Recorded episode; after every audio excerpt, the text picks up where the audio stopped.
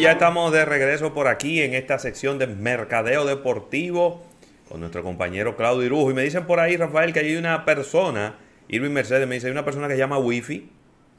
Sí. Wifi.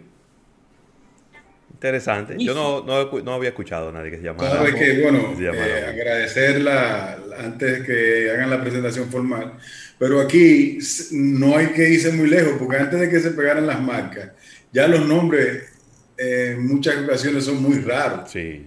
O sea, no inspirado solamente en marcas, sino en nombre de actores. Claro. En nombre, o sea, que no dudes tú que, que, que ya eso venga creciendo. Hay gente que son muy creativos. Tú sabes que aquí, aquí yo creo que también en Cuba y Venezuela es muy popular como ligar el nombre del papá y de la mamá y como para hacer un, un nombre súper mega original que reconozco que tiene sus ventajas. Cuando dicen José Luis, se, normalmente en un grupo se voltean dos o tres. Pero si dicen Geomaria, nada más se va a voltear una sola persona. Ahora, esas personas a veces pasan mucho trabajo porque nadie sabe escribir su nombre, nadie sabe pronunciar correctamente. Pero bueno, eso al final la gente aprende a vivir con esas cosas, Claudio. Así es. Mira, Claudio, antes, antes de pasar contigo, agradecer a los autores de esta sección, espérate. Agradecer a, los lubricantes Amali, el agradecimiento eterno, y agradecer a los amigos de Altiz que hacen posible esta sección de mercadeo deportivo con Claudio Irujo, que, veo que, Claudio, perdón, están disponibles esas marcas para los nombres de alguien. También, mira, Amalí, Amalí es un nombre. Hay una película que se llama así, Amalí. Sí, es una película francesa muy famosa.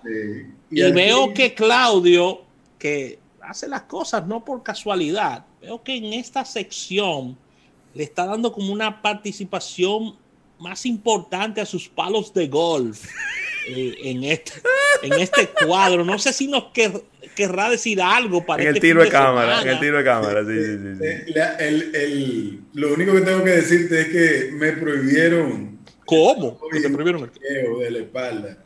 Y duraré un tiempito ay, no alejado hasta que me den luz verde. Ay, una pequeña lesión. Ay, Dios mío. Qué pena. Mira, pero así entrando random a, a, los temas que, que, hay en el tiempo que nos queda con relación a noticias importantes de, del mundo del deporte con relación al mercadeo y a la comercialización. Y es que, no sé si ya lo dijeron, pero ya salieron los numeritos del Supertazón en cuanto a espectadores. Sí. 26.4 millones de espectadores sin contar la transmisión de televisión. Eso fue solamente en las plataformas. ¿Cuántos fueron, perdón? 96.4 millones de espectadores. Sí, eso fueron por televisión. Sí, eso por televisión. Sin contar el streaming. El streaming, eh, creo que fue, es el Super Bowl que más se ha visto en streaming. En toda la historia. Y era lógico pensar que eso iba a ocurrir, porque el streaming va, lleva un crecimiento eh, sostenido desde hace mucho tiempo. Creo que andaba por los 7, 6, 7 millones de personas que lo vieron en streaming. Eso es muchísima gente, señores. Eh, y cuando, de todas maneras, la televisión sigue teniendo una importancia muy, muy grande, eh, sobre todo porque esos comerciales se pasan principalmente para que la gente lo vea por televisión. Eh, yo no sé si la gente se queda conectado durante dos horas y pico que dura el juego, con el show, con todo. Eh, habría que entender un poco eso, pero a mí me llama la atención que teniendo, no teniendo la gente muchas cosas que hacer, porque la gente, eh, hay muchos negocios cerrados y se suponía que eso debía impulsar la visualización por parte de, por la televisión, que se haya caído el rating. Eso de verdad tengo que reconocer que me sorprendió. Bueno, a, mí no me sorprendió tanto porque ya lo habíamos visto con otros eventos deportivos, no de la magnitud del Super Bowl, pero sí eh, el hecho de que asumimos que todo por el confinamiento íbamos a, tener eh, la posibilidad de que los medios tradicionales que subieron, en sentido general, los medios tradicionales tuvieron un, respiro importante en la pandemia, pero eh, también todos estos eventos deportivos tienen tantas eh, maneras de transmitirse que eso hace que se divida la audiencia. No necesariamente que haya sido mala su, su la, la, recepción por parte del público, sino, como hablábamos la semana pasada, las diferentes maneras en que se está consumiendo el deporte. Eso impacta de manera directa a los medios tradicionales. Correcto. Sí, sí, sí. De todas maneras, eh, yo creo que ha sido un Super Bowl que desde el punto de vista de la creatividad publicitaria, eh, creo que levanta de nuevo la vara.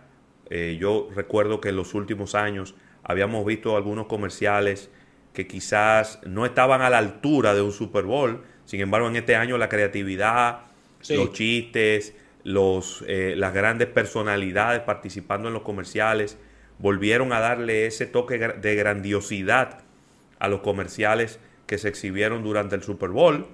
Totalmente de acuerdo contigo, Ravelo, y que en este año se dio algo importante que nosotros decíamos en, en ediciones anteriores, como que todos los creativos se llamaban entre sí y llevaban como a, que eran marcas diferentes, llevaban como una misma línea, todo Una misma línea, sí, se da mucho en las industrias, en la industria, eh, Rafael. Si tú te fijas, hubo una época en que todo el mundo hacía chistes. Ah, de humor. Después hubo una época que fue cuando se... Eh, Ajá, y la nostalgia, Claudio.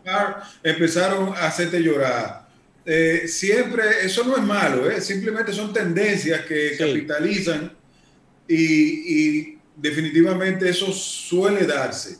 Eso no es ni bueno ni malo, pero es como tú dices, o sea, eh, hay tendencias que marcan mucho y, entonces el Super Bowl se vuelve como una especie de termómetro porque ahí es que todo el mundo guarda su, arma, ahí es que lleva cada quien su, su, su gran producto o su gran comercial lo, es la, la plataforma más importante para exhibirlo. Entonces ahí tú te vas a dar cuenta cuáles son las tendencias que están dominando. Claudio, eh, me acordé mucho de ti en la semana porque inclusive recibí exactamente cuatro preguntas sobre el tema. Lo comenté por encima eh, en almuerzo de negocios, en, ediciones normales y, voy a profundizar ahora sobre el tema. Y es que siempre, tú que trabajas mucho BTL, eh, y, e insiste muchos en, el tema del timing con los lanzamientos, se cambió lo que es el nuevo, el, logo de la marca Kia. Kia tiene un nuevo logo que presentó. Los medios especializados hablaron de él, las personas pudieron verla, pero regularmente estos lanzamientos no, no, no llegan a todo público. Entonces, ¿qué pasa? uno de los eventos, o quizás el evento más importante, Ravelo, sin temor a equivocarme, que patrocina Kia es el Australian Open. Sí, claro. Es el, es el, es el evento, ese evento es de ellos, eh, prácticamente, Claudio. Es decir, solamente tienes que ver la cancha y te das cuenta que es el patrocinador principal. Entonces, ¿qué pasa? Ellos lanzaron este logo en noviembre, pero ya en enero están presentando este logo nuevo. Entonces, mira el timing de cómo ese lanzamiento, la gran presentación del logo es en el Australian Open, en esa coordinación. No sé si, si tienes ahí algún comentario. Mira, eh, si entiendo tu pregunta, mm, no creo que era el escenario ideal para lanzarlo. Eh, tú tienes que especializar algo que te va a tener una audiencia como la que tiene el Open. En cuanto a lo de los cambios de los logos, lo hemos visto aquí y a nivel internacional, eso es eh, la lucha de nunca acabar, del que le guste y del que no le gusta. Yo soy pro de que las marcas se renoven, yo creo que eso es importante. Hay gente que es más tradicional y le, le da mucho, eh, le da mucha molestia ver cómo cambian una marca porque, porque ¿qué hacen las marcas? construir en base a tu vida, o sea, se convierten en parte de tu vida y es lógico que si tú tienes una conexión emocional con una marca, cuando la tocan, tú te sientas incómodo. Pero yo creo que esa es la minoría, porque la mayoría de la gente conectan con la marca y, lo que van a ver es la evolución de la marca, no necesariamente que le está en mal. O sea, eh, eso, lógico, cuando si lo estamos hablando desde el punto de vista del consumidor corriente, simplemente es un comentario. A veces nosotros eh, sobreestimamos las opiniones de lo que pudiera tener alguien por un tema em, de conexión emocional, pero, pero la mayoría de la gente que hace los comentarios, decía un profesional a quien yo respeto mucho, decía que lo peor que le podía pasar a cualquier acción de comunicación es que la juzgara un igual a él, porque ya no se estaba juzgando de la manera objetiva, sino todo lo contrario, sino de una manera muy eh, subjetiva y de interés. Aunque no sea con mala intención, Exacto. era muy interesada. Kia tenía mucho tiempo con ese logo. Kia es una marca que ha crecido mucho. Kia eh, ha penetrado en mercados que eran inimaginables y yo entiendo que, que sin entrar en el, en el, en el comentario que siempre entramos, lo que tenemos que ver con la industria, de que si me gustó o no, eso es secundario.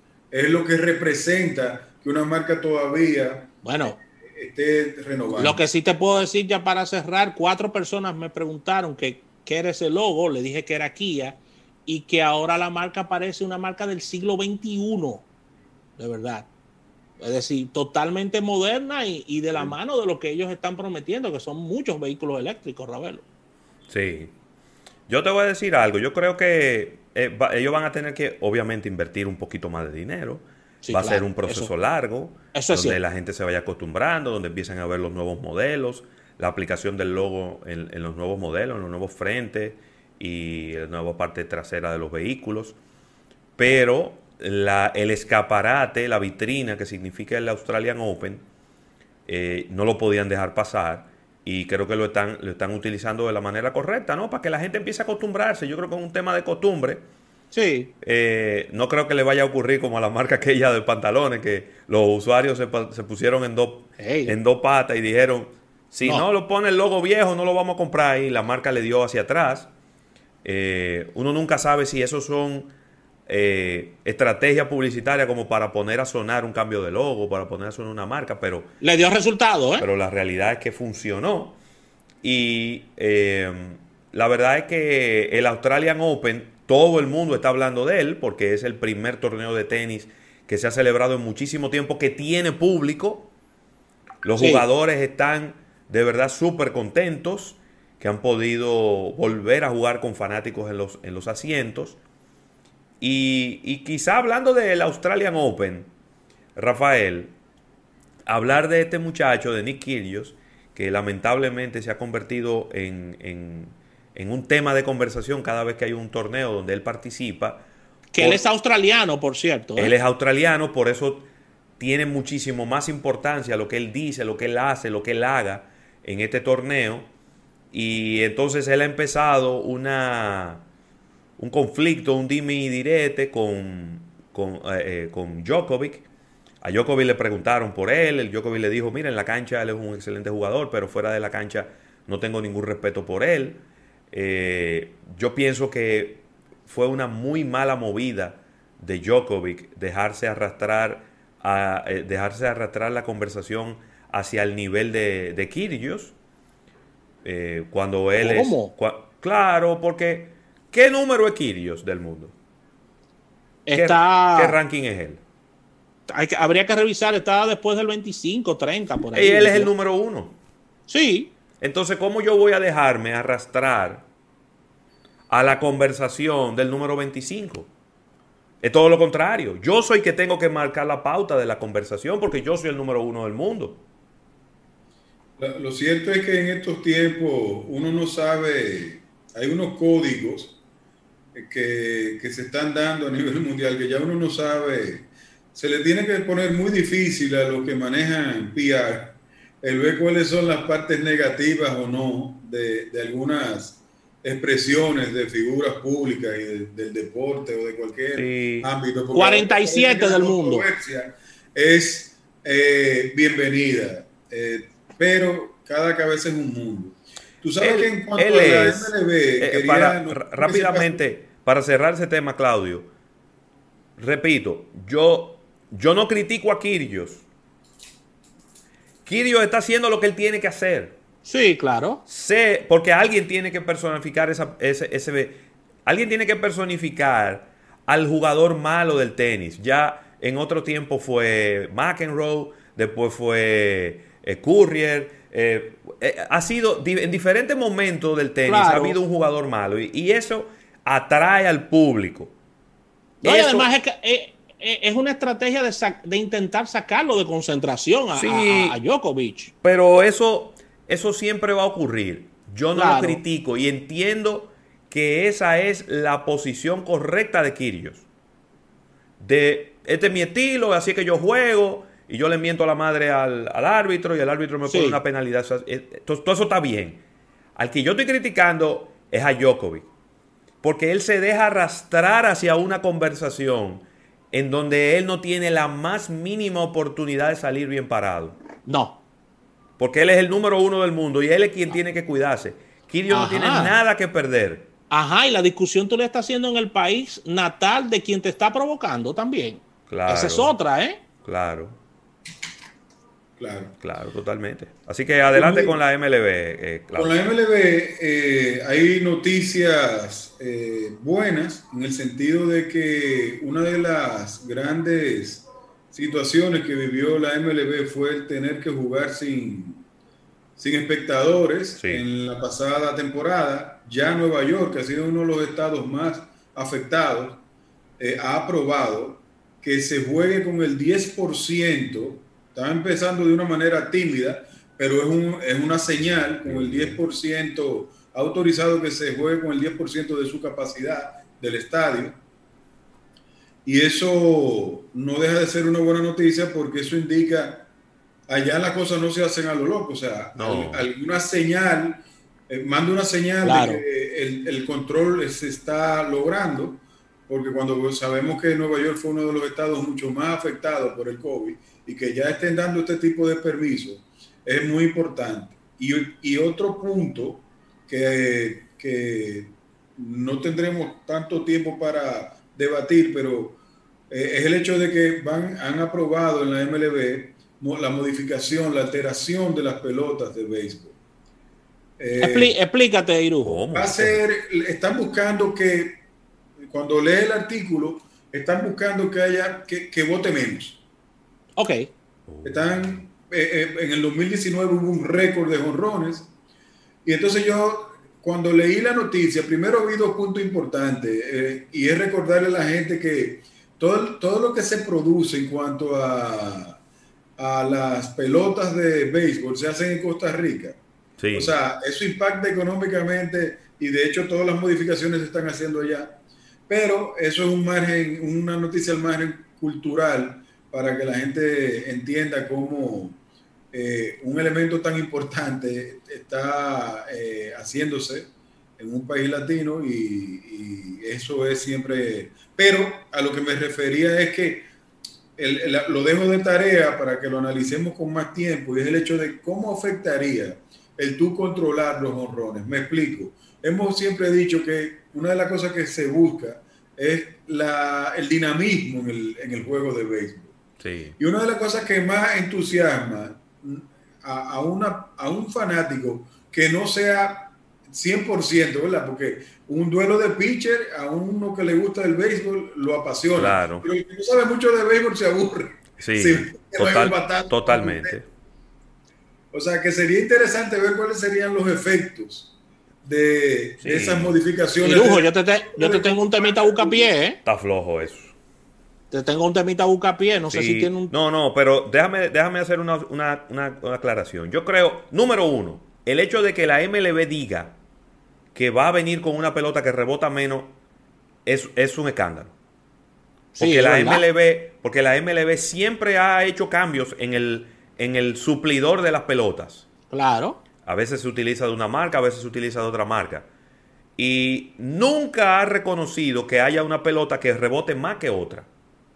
Entonces el hecho que lo haga ya es, ya, ya es notable. Y, y yo estoy completamente de acuerdo contigo. Todo lo contrario si usted me deja a mí elegirlo, yo pongo una pelota que rebote más.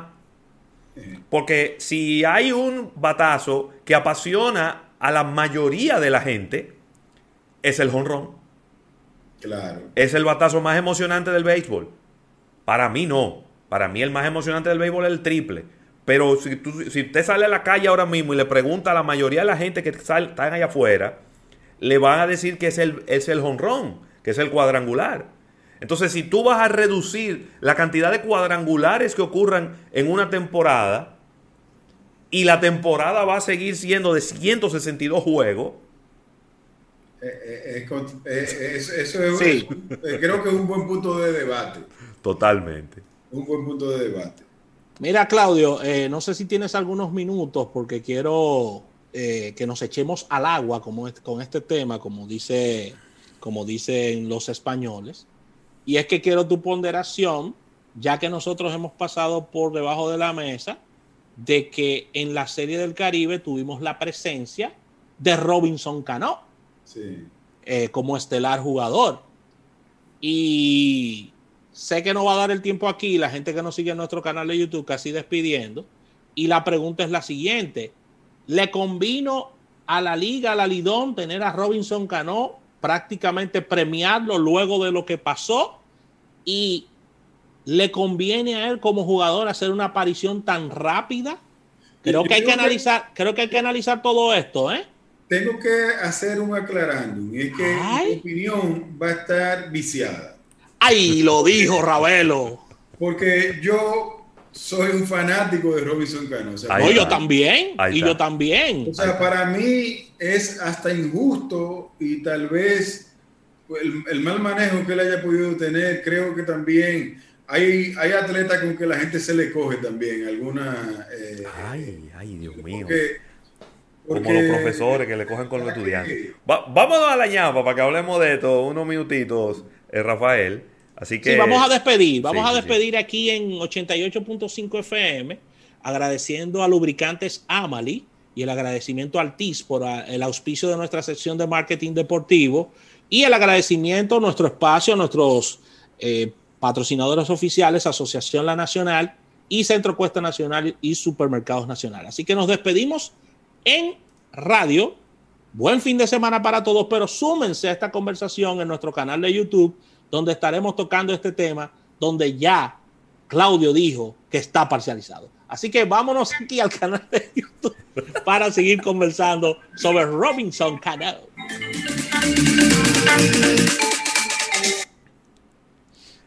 Mira por qué te lo digo. Yo, hay muchísimas razones por las que una persona o un fanático eh, se inclina por, por, un atleta. En el caso del béisbol, yo tengo atletas que son, que, que no me fijo tanto en, los números. Ustedes saben que mi pasión va más bien lo que ellos logran como marca.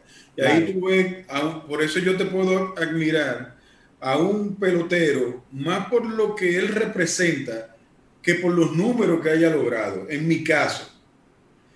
Y por eso tú, yo soy un fanático de David Ortiz, por eso para mí está a nivel Dios Alex Rodríguez, no importa lo que le hayan descubierto en la vida, o sea, lo que haya pasado. el mismo Vladimir. Han construido, Vladimir, lo que ellos han construido, Sammy Sosa, lo que ellos construyeron, independientemente de, de, de, las sombras que tuvieron en, sus, en su luz, para mí como marca que ellos se trabajaron, para mí eso hace que yo vea en Robinson Cano otro atleta que no pasó desapercibido. Bueno, pero luego de, luego de, esa, luego de esa presentación que has hecho, vamos a un hecho muy, diríamos que muy fijo, muy, que es lo de la serie del Caribe. Independientemente de lo que, de lo que acabas de decir, aparece Robinson Cano como, como jugador eh, estelar dentro del line-up todos los días jugando eh, tuvo unos juegos aquí con,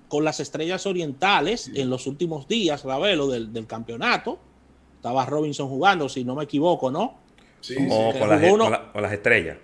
Con las estrellas. No, se anunció, se anunció. No se anunció por lo menos, bueno. No, él jugó, él jugó, él jugó y todo. con las estrellas, él jugó con las estrellas. Jugó con las estrellas unos partidos luego de la situación que todos conocemos en grandes ligas, de su suspensión ¿Esto le conviene a la liga? Es la pregunta. Eh, eh, o, debió la liga seguir el, patrón de, grandes ligas?